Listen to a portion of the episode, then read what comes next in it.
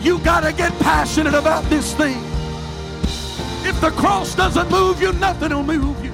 I'm offering you something that's greater than silver and gold. I'm offering you something that's greater than an increase in your pay on your job. I'm offering you a. There's no shortcuts to the glory. Week to week living. We've got to multiply our prayer life. We've got to multiply our effort. And we are willing to give. God will always give it back to us in good measure that is pressed down, shaken together, and running over. Hey, thanks for checking out our Christian Life Church podcast. You will be hearing from one of our pastors or guest speakers, either at our Frankfort or Lebanon campus. Prepare your hearts and your minds to receive a word from God. Thanks for listening. Enjoy and receive this message.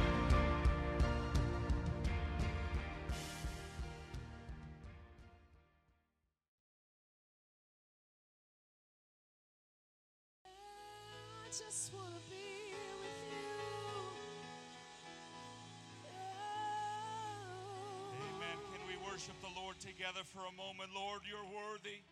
You are King of all glory tonight, Jesus. We worship you, God. We praise your name.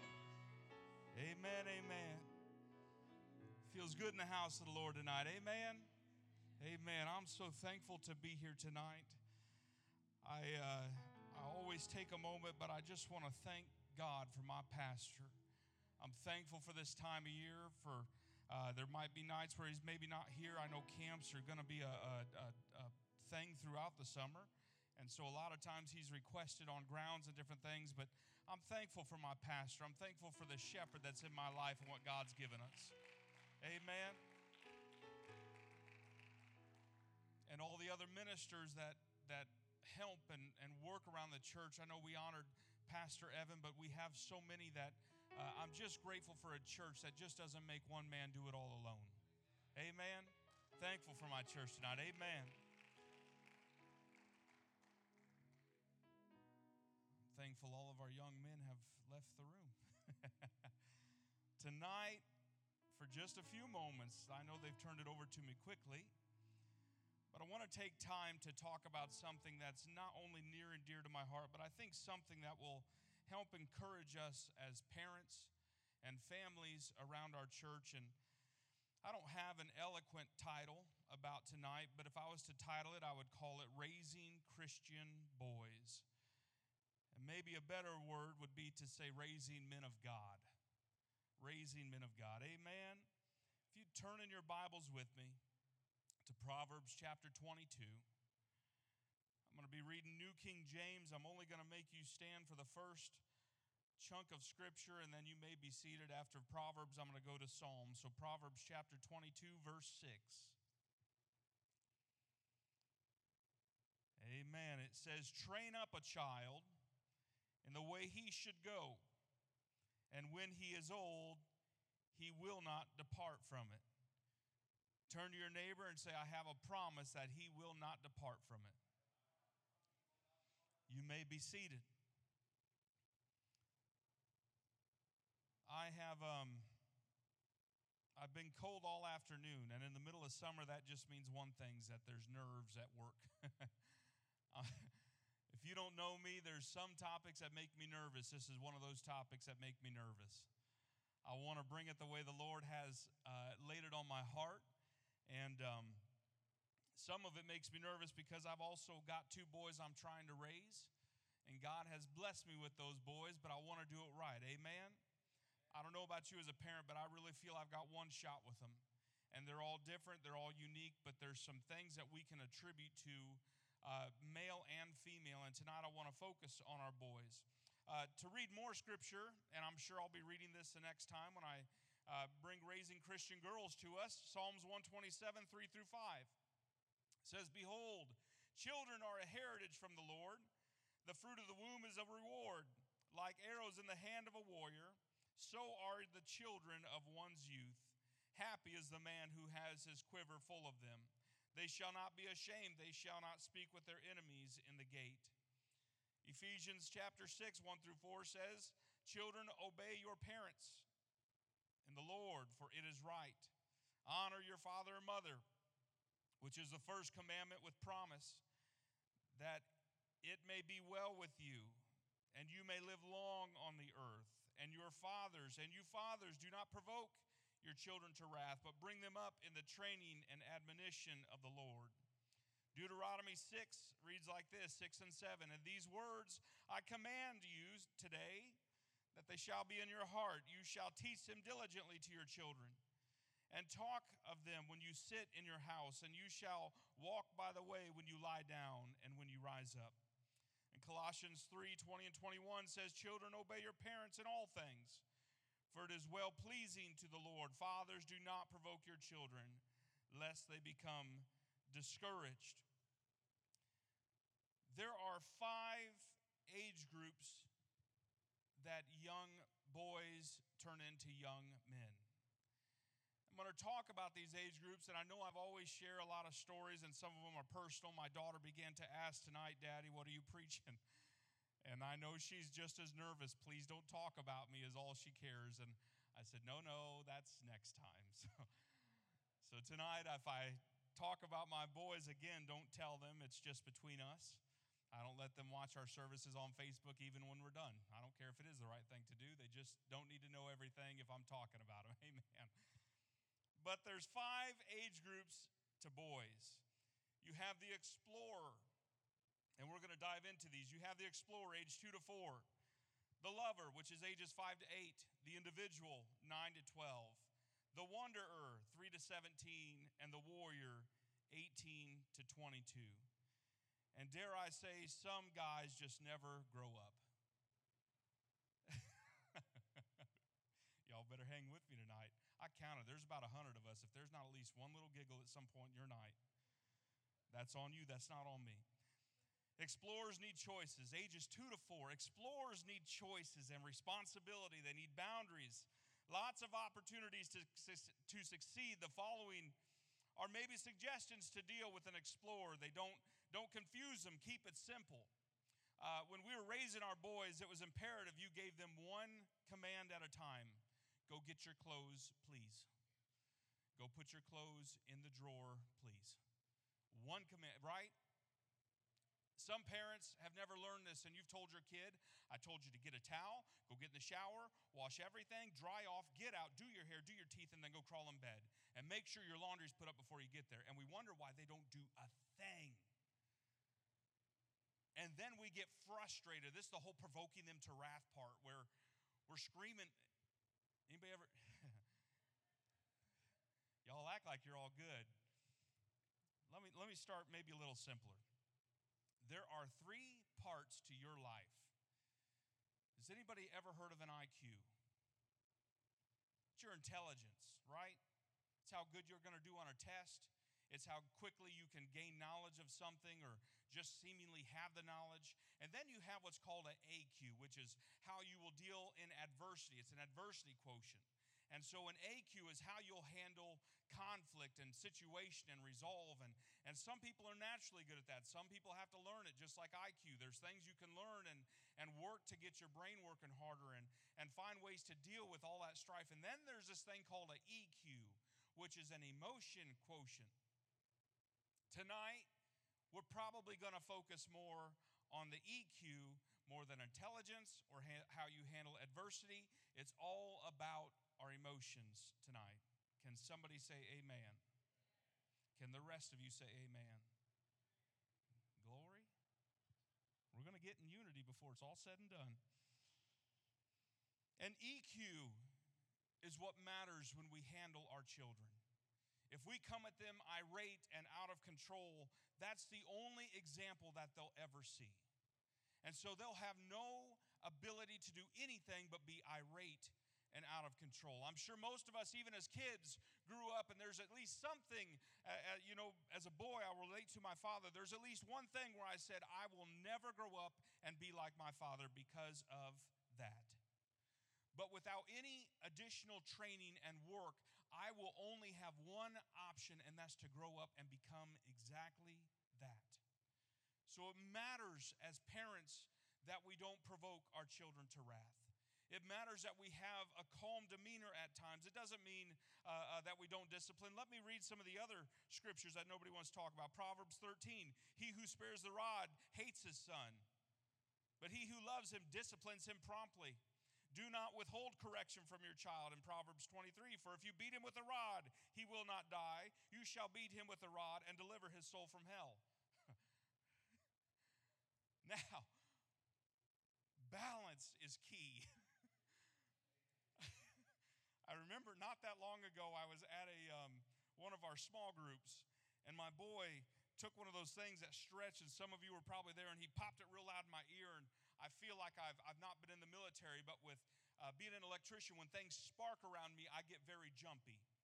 And so out of nowhere, I get this up, just this, this screaming loud. And I looked at him and I jumped. I said, Boy, I'm going to beat you. The whole table got quiet. And I felt like, well, can't preach this message. how, do you, how do you go back from that? I just said I was going to beat my kid, and I'm, I'm threatening with, and so it's, it matters. I've got to, I've got to fix those moments. As a dad, I've got to say, hey, buddy, and I did.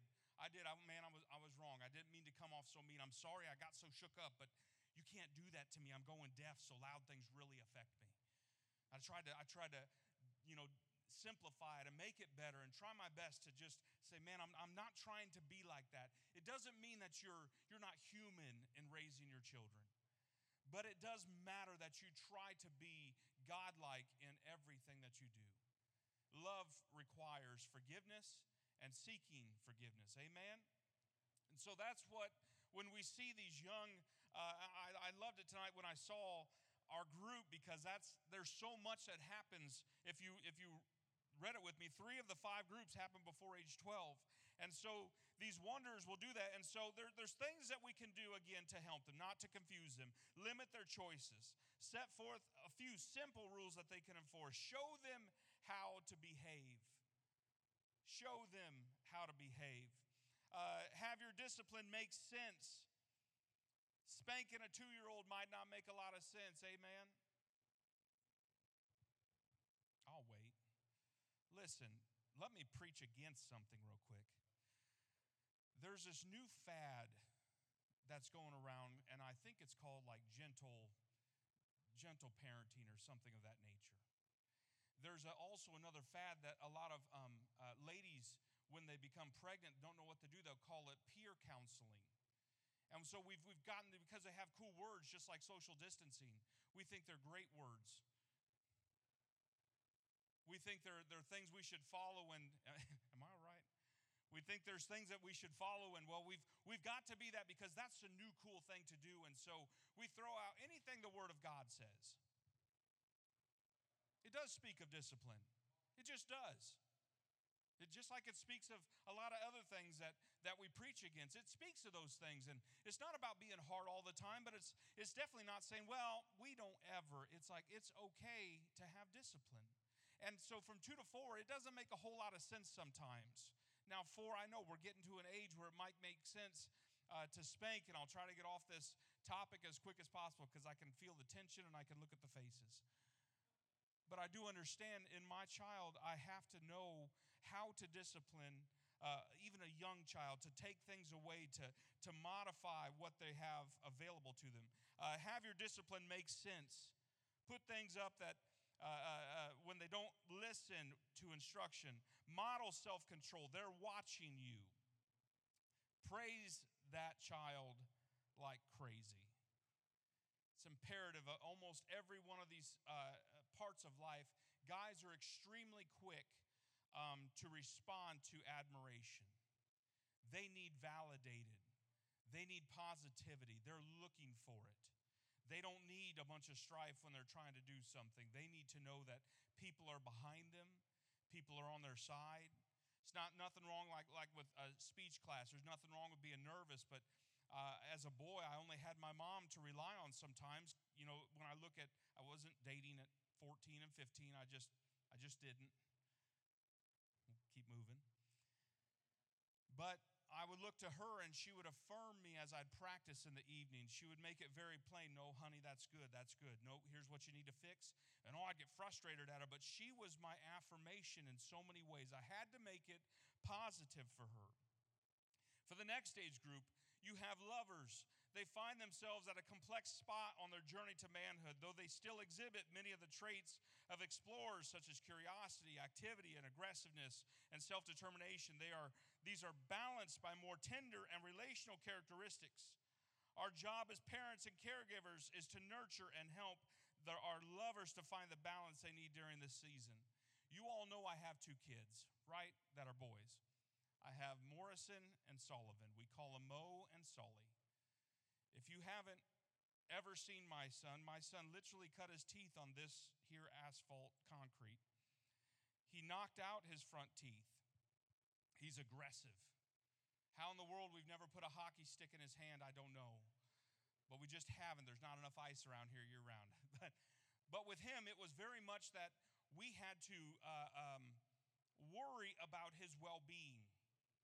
We had to make sure that I'll never forget it. They had black paper spread out everywhere. We were still building the church, and I've even got it on video where he took off running, and they, they I think they might have pulled up the, the black paper in here, but they were still painting some of the classrooms, and and so he's running along looking all cute, and this is probably him at you know four years old or, or two years old, and he's just running full charge. He's just careless and carefree, and he got in the classroom, and I'm like, oh man, that's cute. That's a good video. And then I hear the screaming, blood curdling, what just happened? And he comes walking out, and his mouth is pouring blood out of our nursery. Fitting. And so he comes out screaming, and, and we go rushing over, and mom's worried. She's crying. She's thinking we're going to have to go and, and take him and, and, and figure out all of life with him, and, and uh, uh, eventually knocking his teeth out. So I knew I had something special with Sully. To further, to further do damage to my own reputation, the ER nurses do know me by name. This is not due to the beating. This is due to Legos. This is due to weird stuff where my kids just seem to go into ER. In fact, there was one time it had been our, our second visit for the weekend, and um, the nurse, I wish this was made up, the nurse began to recognize me and, and she said, Weren't you in here the other day? And I said, That's a HIPAA violation. And she comes back five minutes later and she's apologizing. I am so sorry. You're so right. I, I'm, I said, Lady, I promise. I'm kidding. Just don't call CPS. It's a Lego. The first one was like an asthma attack or something like that. And so here we are. And, and so I'll never forget with Sullivan. Have you ever, has anybody ever gotten a Lego out of a kid's nose? Anybody? Any hands? Great. I'll tell you how to do it. It'll save you some money. You have to place your hand as this is gross they told me you're going to do this, and I thought, I'm not paying you. so, because I did all the work. When you do the work, you don't you don't have to pay those bills. Just kidding. So they said you're going to have to place a finger over the nostril without the uh, object in it. I thought, okay, great. Then, oh, you get to blow into his mouth, and it'll come shooting out. And so I began to blow into his mouth, and real quickly the thing hit me in the side of the cheek, and he sits up, smiles, and goes, I'm all better. And I shake my head, I put my mask on because it's 2020, and I go home and I go about my day, and it was about five o'clock in the evening, and my dad goes, What's on your face? And I thought, Not a Lego at least, but there's boogers.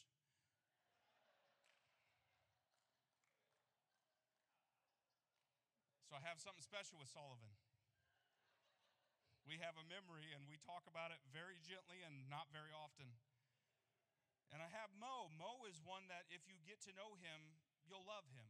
Mo is a hugger, and, and I think Porter's his best buddy. And, and, and so when I look at Mo, he's um, uh, very much just a, a, a, man that just loves being around people, loves to recognize you. He'll, he'll remember waitresses' names literally from two years ago at camp when we went to Ford's Garage and he said, You remember Wendy, Dad? I said, I do remember Wendy because I try to make it a point about that. I want us to remember people and not just food or things. I try to expand their minds and I try to grow them. I try to raise the EQ.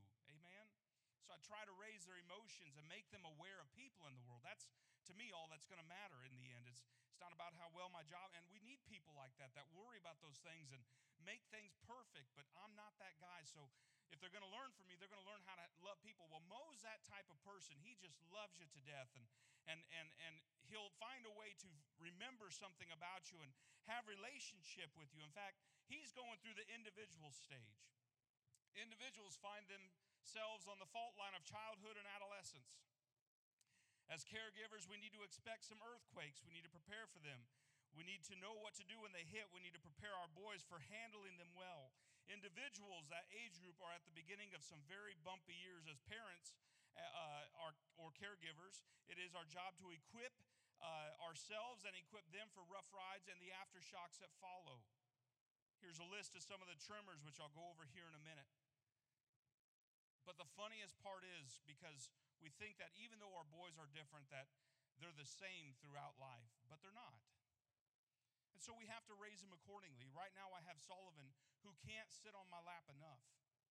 A boy that literally wants to be by my side as we mow the lawn, as we brush our teeth, as we go to bed, as, as we sit on a couch, as I work in the garage.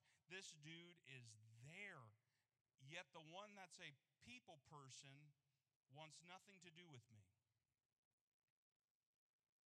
But without learning something about this, I think it's me. So I would retaliate if I didn't know any better. Amen? Can I be real? That's what we do is we feel like, well, why aren't you hugging me? Why aren't you why aren't you talking with me? Why are you avoiding things? Why are you doing and and we forget and so we provoke them inadvertently to wrath. This is a big point. This is a if I could drive some scripture home, it might be that one where we don't provoke our children to wrath. So we find ways to to know that they're in this period of time. It's only a period. And if I can help them process it, then I can help them to the next phase of life. Otherwise, this is where Sister Lisa came and talked for weeks on our limbic system and, and talked about how there's some horrible roads and paths that we pay that we're trying to undo and, and relearn. And when we look at our counseling, we see all these, these networks. It can start in childhood, and we don't even realize as parents, we have helped navigate these paths because of something tragic that's happening over and over. And, and a, a, young boy sometimes that doesn't realize he's doing wrong or doesn't know how to fix it. Maybe wetting the bed too late in life, he doesn't understand why his body's doing that, and yet somehow he's to blame. And so he'll start to beat his, his self up in the mind, thinking that I've got to do something better. I'm not good enough. Again, affirmation. Everybody okay? This is valuable because if we're going to be the body of Christ, the truth is that we're going to have more children around here. And we need to help nurture children. Uh, the pastor has always said it all if you'll give my kids grace then i will do the same to you and that's when he first got to church uh, uh, here as the pastor i believe he said something similar to that where it, it show my son and uh, my son some grace and and i in, in turn will will do the best i can to show your kids some grace. That's that's all he was looking for. That's great but that doesn't mean we're just absent in everything that we do. If i see my kid or your kid running around the creek down there or the pond or whatever the case is at some point, I still have to be an adult and say, hey, hey, hey, this, this might not be the best place for us. Thank God for Sister Cheryl at summer nights. I saw her go and almost take off running around the, the, the pond just to go grab some kids that everybody else had just forgot about for a minute. So it's important. So back to that, when, when he's out of, uh, out of the house, periodically browse through his room, his backpack, monitor his emails, text messages, Facebook accounts keep tabs on the websites he visits, compare notes with his friends, always talk to the other parents, confirm plans, adequate supervision, and when he's spending time. So let me dive into this for a little bit because it talks about that age group. In the summers, when I look at somebody like Mo or even my nephew, uh, Simon, we have to be intentional about our summers. We can't just let them roam free. They're going to get into mischief. But if we direct them, then we'll have some path and we'll have some place to go. We got to keep dialogue going. Let him dialogue going. Let him know your views. Don't follow the crowd. The biggest thing my daughter has yet to understand is just because she's 12 does not mean she gets a cell phone. My sons will learn the same fate when they become 12. Doesn't matter what so and so's doing across the way. Doesn't matter well, across the aisle. Well, they got one. That's great. I'm proud of them. I'm happy for them. I'm praying for them. I hope God uses them. I hope that's a tool they can use. And I'm not mad at parents that give it to them, but for me and my house, don't follow the crowd. It's okay. Listen, across the board, it's okay if you raise your children differently. When, when the whole group does one thing, you don't have to let your kid be submitted to that thing. Well, I don't care what it brings. It's okay to say, my kids are going to be children of God. Well, they're all going over to watch a scary movie. Well, praying for them. Ain't getting that mess in my kid's brain. They won't sleep. So love them. It's okay to love other people's uh, children in that aspect, to, to pray for them and to be thankful for them. But at the same token, understand that as it's your kid, you don't have to just give into that. My kid doesn't have a Facebook account. In fact, my boys have a tough time with Xbox. My son, every day, because he won't ask it out loud, mama will put a stop to it. She doesn't like the Xbox. I'm okay with that. I get it. But I'm a boy too, so my son, Mo, he tries to he tries to get at me, and so he'll do sign language. He'll make a box and he'll put an X. Just like that. Took me a while. I said, What's that? What is OX? An ox. no, Xbox. And I said, Oh, no. But I love you. In fact, they say that with children, the one thing that really kind of messes up young boys is an Xbox or is a PlayStation or a Nintendo sometimes if it's in the wrong things. Do you realize why that stuff is so harmful? Now, don't get me wrong, we have one. I just told you we did. We have movies. We don't watch cable live and all that other stuff, but we definitely have our forms of entertainment. I don't see the sin in it, but I understand there needs to be limits on everything. Amen? And so, with that stuff, what happens like in an Xbox or in a gaming world is there is one thing that they try to do in every game, and that's speed up reality. And so they will try their best, like a basketball game. There is nothing worse when you play a basketball game than when your whole team is tired. It's like you bunch of you guys are running so slow. I'm benching all of you. I'm trading you if I get a chance. I'm done with you. You guys are horrible. Ladies have no idea what I'm talking about. That's all right. But the goal is to speed things up. In fact, there's books that we've read like Glow Kids. If you've never read it, it's a great book to read. It's a Christian based book where it talks about kids that have had their entire psycho- uh, psychological mind melted and, and, and the chemicals of their body changed. They have these gamer vibes where these kids will sit in chairs and in the middle of summer, they'll have sweatshirt hoodies on, they'll have the hood up, they'll have sweatpants on, socks, and then they'll have a heater at their feet and it's 90 degrees out. They've sat so long in the same place without moving that all the blood has, has rushed from extremities and just kept the main core warm because they're just sitting there gaming away. Y'all still okay? Just nod at me every now and then. Some quit nodding. That lets me know where to go. But with all of it, we've got to be cautious of our children. My kids decided yesterday that it was time to mow the lawn, so we mowed our dirt. Everything sprang up. It was nothing but a big dust cloud.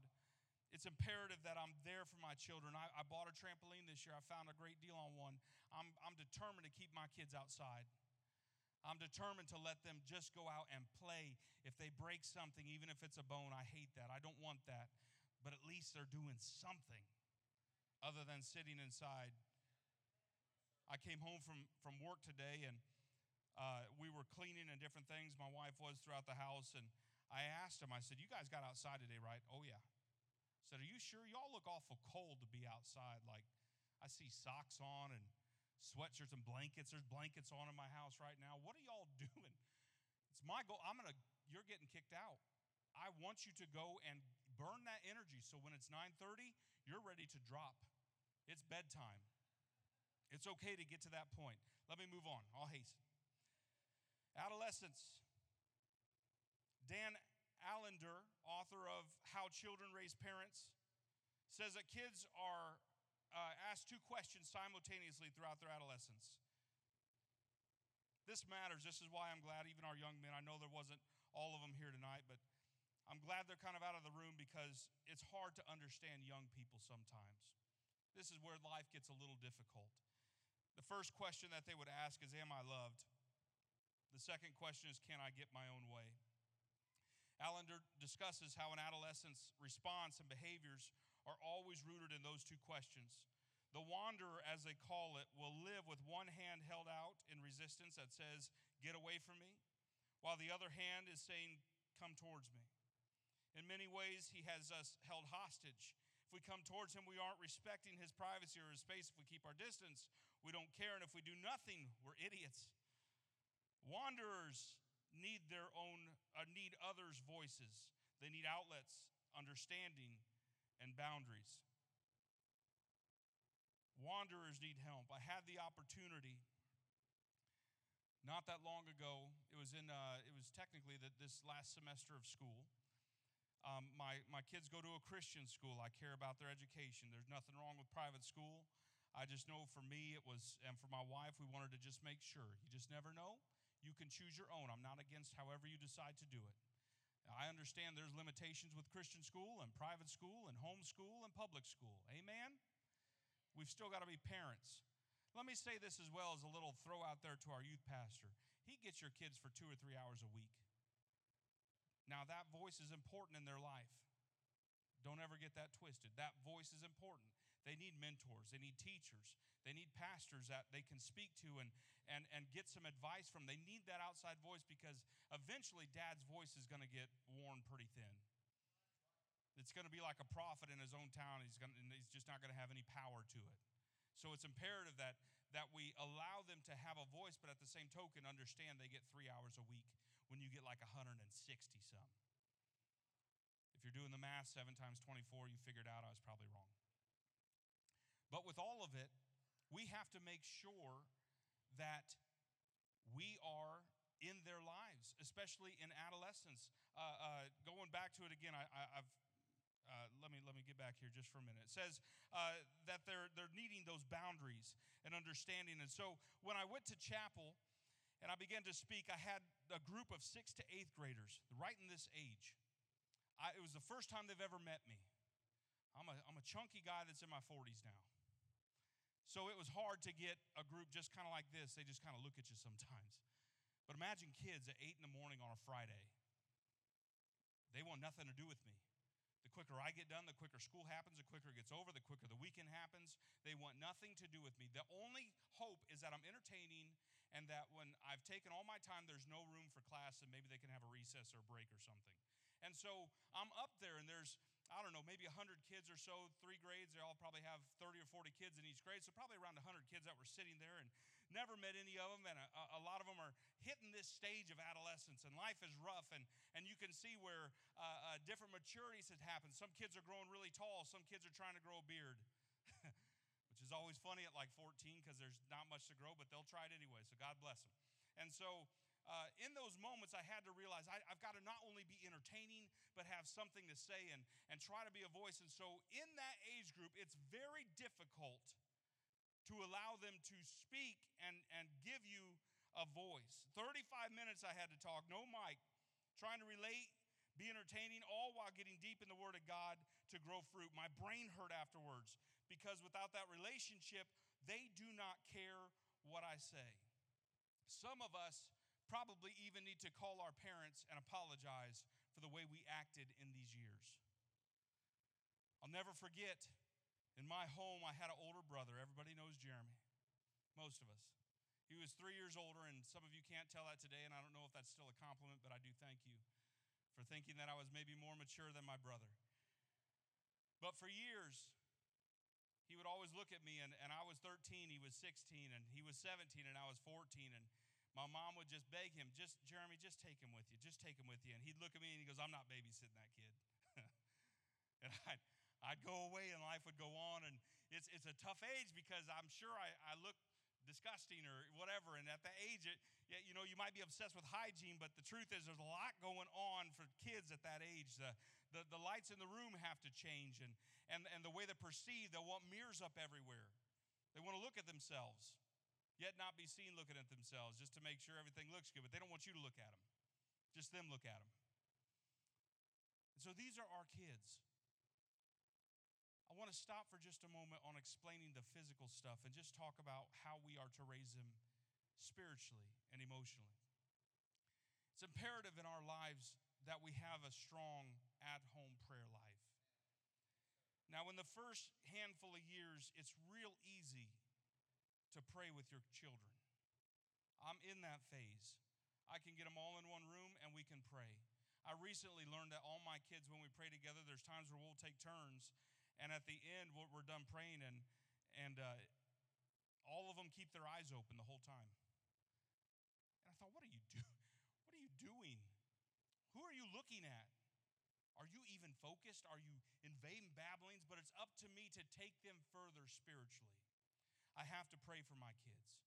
I have to be an example uh, of how to lead them in prayer. That matters because as they grow older, well, I don't, I don't see the purpose of it. And, and unless they have that prayer life growing in themselves, they'll never really have that attachment. And, and it's, it's, it's, it's great that my kids are getting baptized young and they're getting the Holy Ghost young, and I love that. But in this stage, they will wonder if God really exists, even with what they've experienced as children. Because some of those memories, because of the chemical brain change and all that happens, they'll begin to wonder is this really part of our world, or was I just imagining it? Is this real?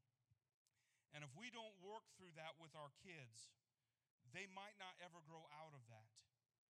And then we end up with, with adults that have a problem finding and navigating who God is and how important He is. And, and it's, it's hard. Not every kid wants the Holy Ghost when he's six or eight. Some are extremely against it. It's scary. I've, they pass the lover stage. They're, they're beyond really wanting to get close to anything, including God. And so you kind of have to wait that out, but you better be a good example every time you get. You can't have dinner and just sit and badmouth the leadership or the church or, or just feast on those things. You have to be positive about things of God because, again, you're their example. I've heard it said that if you raise your kids, you can spoil your grandkids. But if you spoil your, or your kids, you'll be raising your grandkids. And I'm not knocking anybody for how you've done it or not. But it's imperative that we take the time, even grandparents, don't, don't miss here. Just because they're coming over to your house doesn't mean everything goes. Have the rules. Honor and respect the parents. Got real quiet, didn't it? Let me just give you my example of life. Is that okay? We nixed iPads, phones, and YouTube about two years ago. My parents and her parents thought we were jerks, nuts, stupid, didn't understand, and out of touch. Y'all are wacky parents. You're feeding your kid all naturals. You won't even let them have red too. For those of you that don't know, now they're getting into your dyes and you can't even have candy anymore. anyway, it took a long process for us to bleed out the entertainment in our own kids' lives. I've talked about it before, but we finally got to where we can go to a restaurant and they'll actually play with the kids' menu. They'll get upset when there's no crayons instead of where's the phone. They that now some of these because here's here's the, here's how the world and how the devil works. They put those little Ziosk things everywhere so you can have a quicker experience and you don't have to wait on stuff. Well, what that is is a little target for my kid because I've taken everything else out that now they just want the little Ziosk. Let's just play on it. And so that addiction rises up again in them. There's very few times I'll let my kids have phones. Even around here, it's not that they're without it 100%, but I try to, to, to monitor that because I don't want them to be numb to reality. I've got stories like in the book Glow Kids where kids would play video games for so long and, and be so intense they would walk out into the world and freak out because they thought the trees were part of the game. They begin to wonder is this real? Where am I?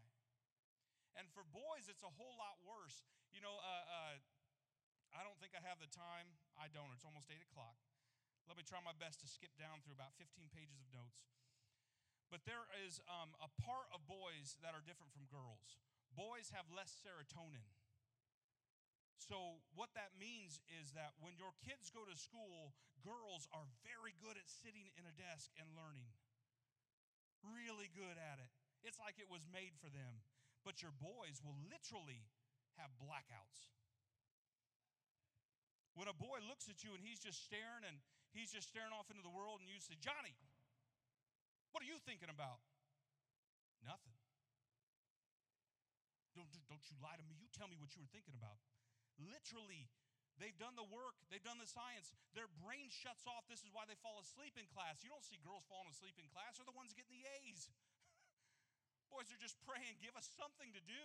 When's the next recess? Can I have a snack? Somebody get me anything.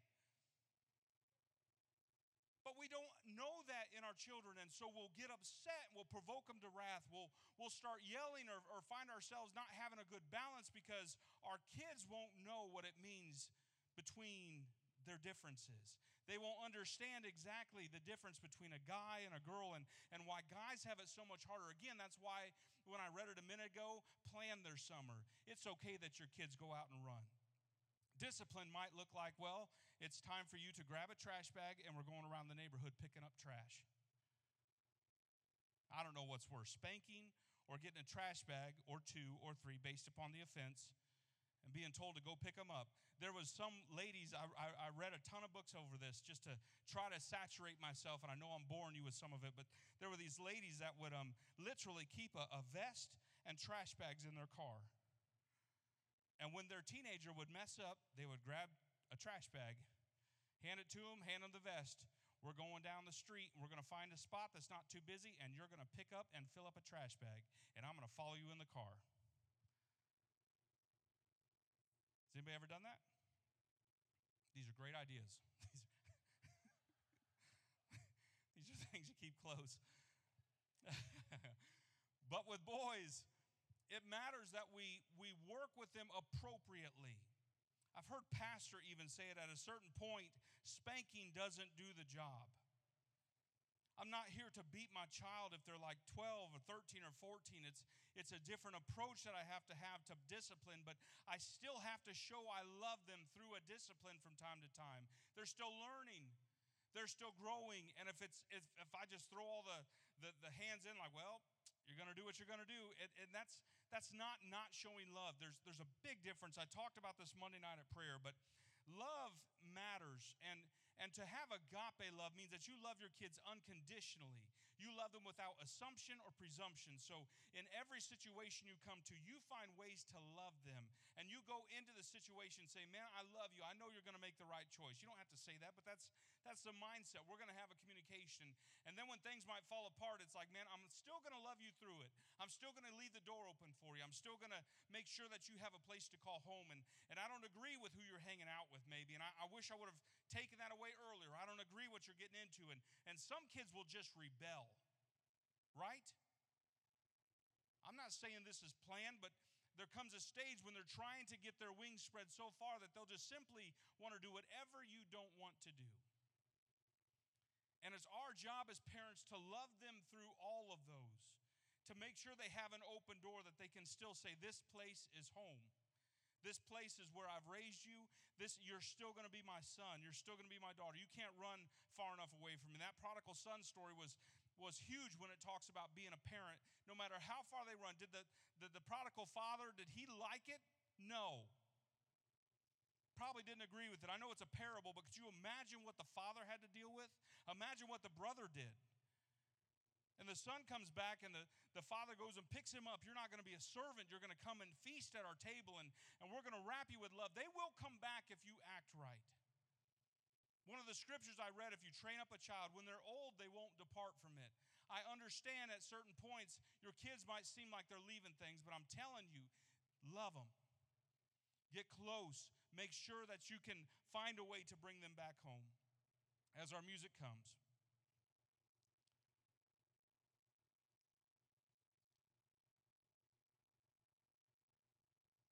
Moms, we have specific roles that we have to fulfill in our boy's life.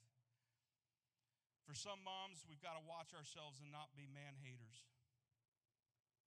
Women carry many emotional issues sometimes, and, and sometimes it's, it's a man that's a problem psychologically and spiritual wounds. A, a, person that's labeled a man hater as a lady is a woman who's not experienced the healthy use of a man's strength or maybe not learned how to trust the strength and the power of men will inevitably subvert her son and teach him to be ashamed of his masculinity. She'll send him messages about his manliness that will affect him emotionally, psychologically, and spiritually, mess with his life. There's some mothers that they call them in psychology the mother hen. We all know mothers like this. They're the overprotective, hovering, Purell squirting, baby don't climb so high, anxious type. Deal with this in my home some. Wife, I love you. We, uh, we sometimes get labeled helicopter parents. Anybody ever heard the term? Where you're just always hovering? My oldest is 12 now. It's hard. I understand it. As a, as a parent, I get it. As a youth pastor, I get it. I never, I, I knew the first year when young people would come into the youth group, they might not want to be there every week. They might want to go back to their old Sunday school classroom.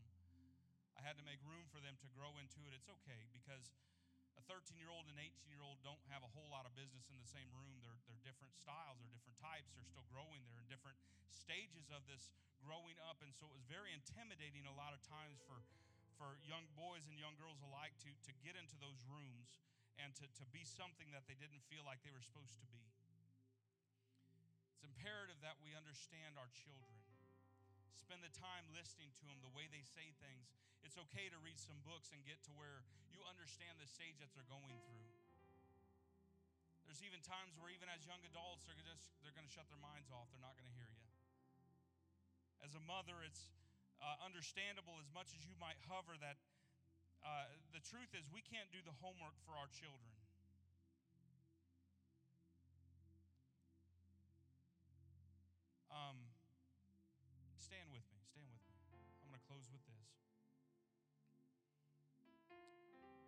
It's very hard, but it's okay that our kids fail. I'd rather them fail a class and have the report card that nobody will ever see as an elementary student or a junior high student than drop out of college and instead of saying terms like, I'm going to run away from home because they don't understand failure, they don't understand hurt, but now they might say, Well, I'm going to shoot myself. Because failure really hurts at 18, 19, or 20. When at 12, it might have been okay if they got a C or a D or an F. You don't have to hover. The same is true on the opposite end. To let your kid just run rampant, to not be a parent of them. There's, there's, there's got to be balance to everything. This is why, again, I go back to that EQ. You've got to keep your mind in check. And you can't do that without the help of the Lord.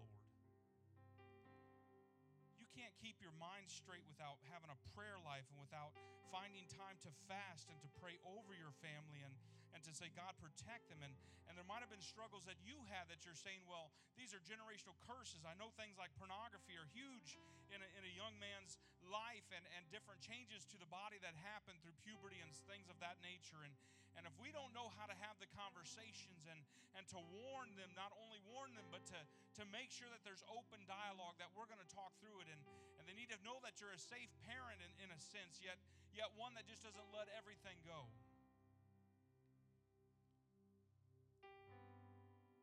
As I look across the room, I do see parents, but I also see grandparents. I see some of you that might be mad at me. I pray to God, I, I'm so sorry if I've ticked you off. Some that shake their head, I appreciate that, but I do, I do see, and I know that there's some stories that I might even have been the problem. I might have youth pastored your kids. They might not be here today, and you might say, Well, Brandon, you had something to do with that. They told me. I'm sorry. I don't want to be the reason somebody doesn't come to church. I pray to God if, if, it's something I've done and I can know about it, that we can we can have that clearance. I have no problem. I'll I'll fall all over myself trying to say, yeah, I was dumb too. I was human too. And and as parents, I, I I'm sure I'll have to get to that point where I have to tell my kid, listen, I was wrong about this. Man, I overreacted. I punched something and I shouldn't have punched it. I screamed and I shouldn't have screamed. And, and I, I, I let something go that was extremely important. I said, No, we're not going to do it. And, and I just did it out of spite, out of trying to make you learn, or I, I spanked you when you were way too old. I might have provoked you to wrath.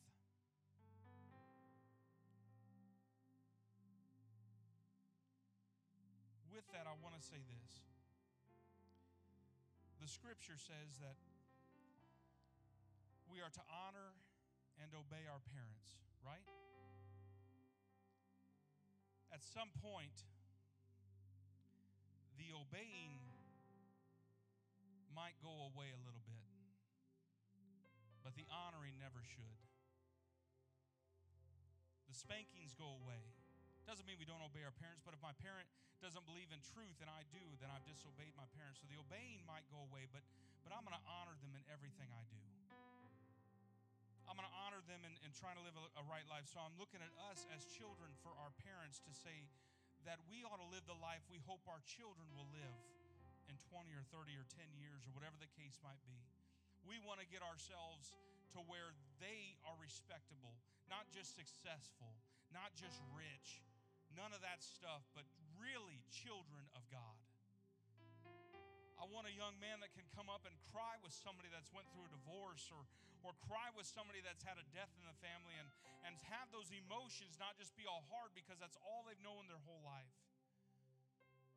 I want a young man that can also be masculine at the same token that, that doesn't have a, a fear of, of people that that intimidate him or, or whatever the case is that can stand up for himself and, and be able to speak truth and to have a, a life and a sense and, and be everything he needs to be for his family. So it's important no matter what I do that I do it for our children. There's a lot of things even in my life where I know that it's because of how I was raised as a young man, good and bad. And so if you're a parent that concerns yourself, well, I'm too much of this, I'm too much of that. Let me help you moms out for a moment. I, I didn't even get to dads, but let me help you mothers out. Your young men need to draw a connection to you, and they need to do it early, and they need to do it for life. The man is an example to the boy, but mothers, you're teaching him who he's going to date and who he's going to marry. I married somebody very similar to my mom, and I'm thankful every day. If I ever go into a doctor's appointment where they just get it wrong, I'm the type that's probably like, I'll just never come back here again. She's the type that will say, Nope, bring them back in. Just like mama. I have a mother that will watch out for my children. She'll put everything aside to make sure that my kids are safe, just like mama. She might not have had the best job in the world, but she made time. I married somebody like my mother. Moms, it's okay that you teach your boys what a good lady's all about. Men, likewise, it's okay that we raise our children to be men of God. It's okay that we cry with them. It's okay that we celebrate with them. It's okay that we have our thing. We're going fishing. We're going to breakfast. Mom's going to stay in bed. She doesn't rise early. That's also my family. Saturday mornings, we leave her alone. Let's go do McDonald's. I'll get you all the hash browns you can handle. But as a parent, I have to be in my children's life. I don't just soft parent. I don't just let them do whatever they want. They're growing up on their own.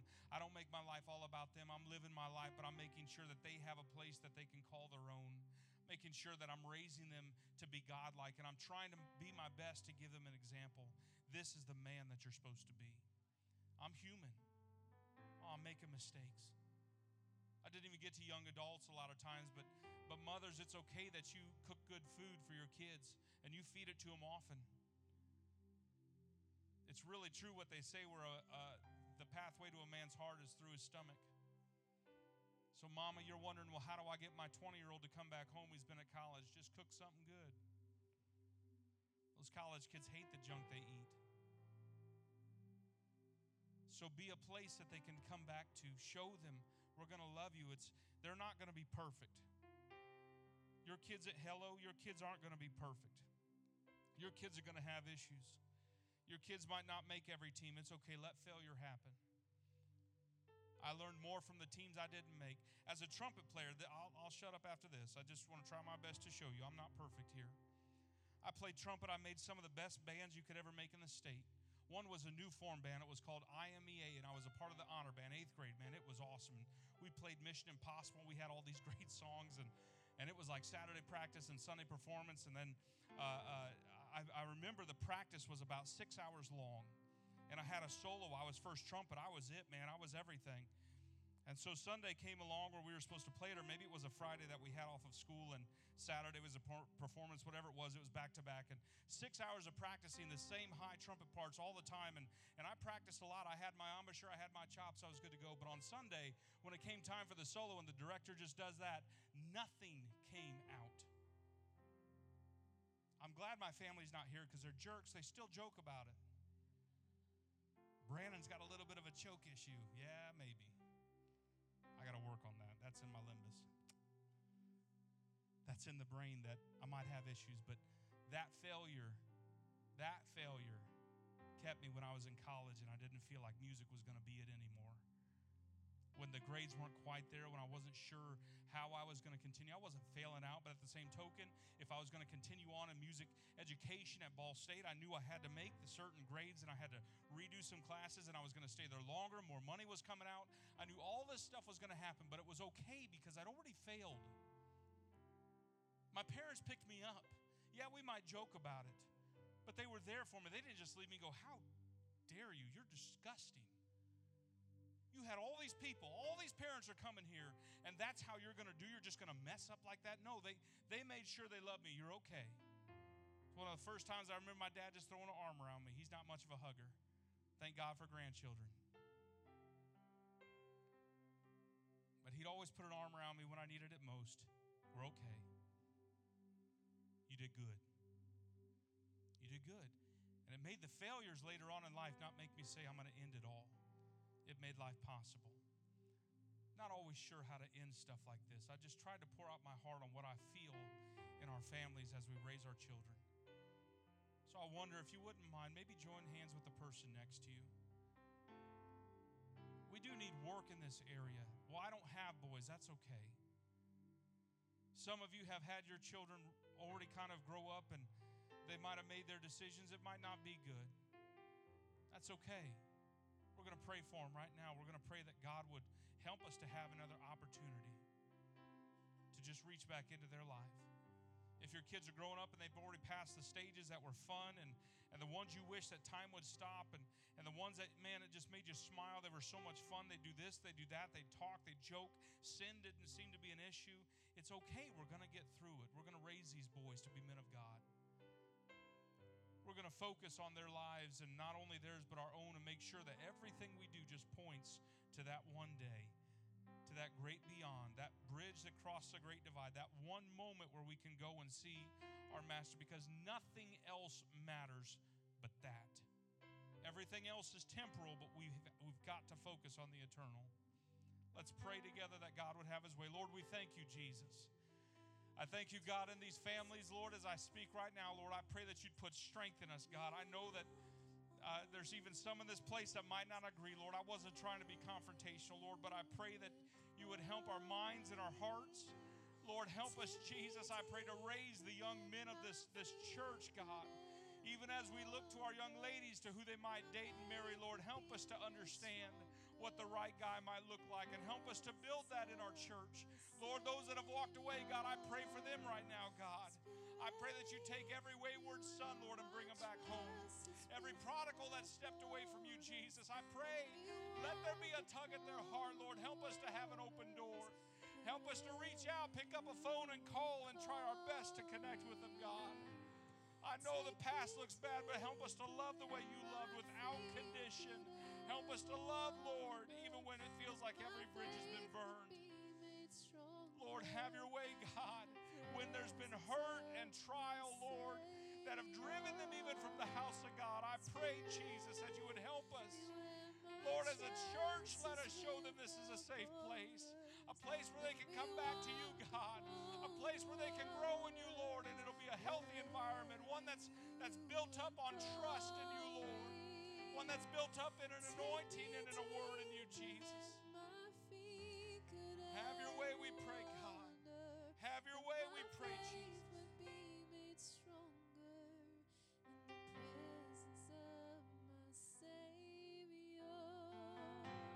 Would you give Brother Brandon a hand clap right now for sharing his heart to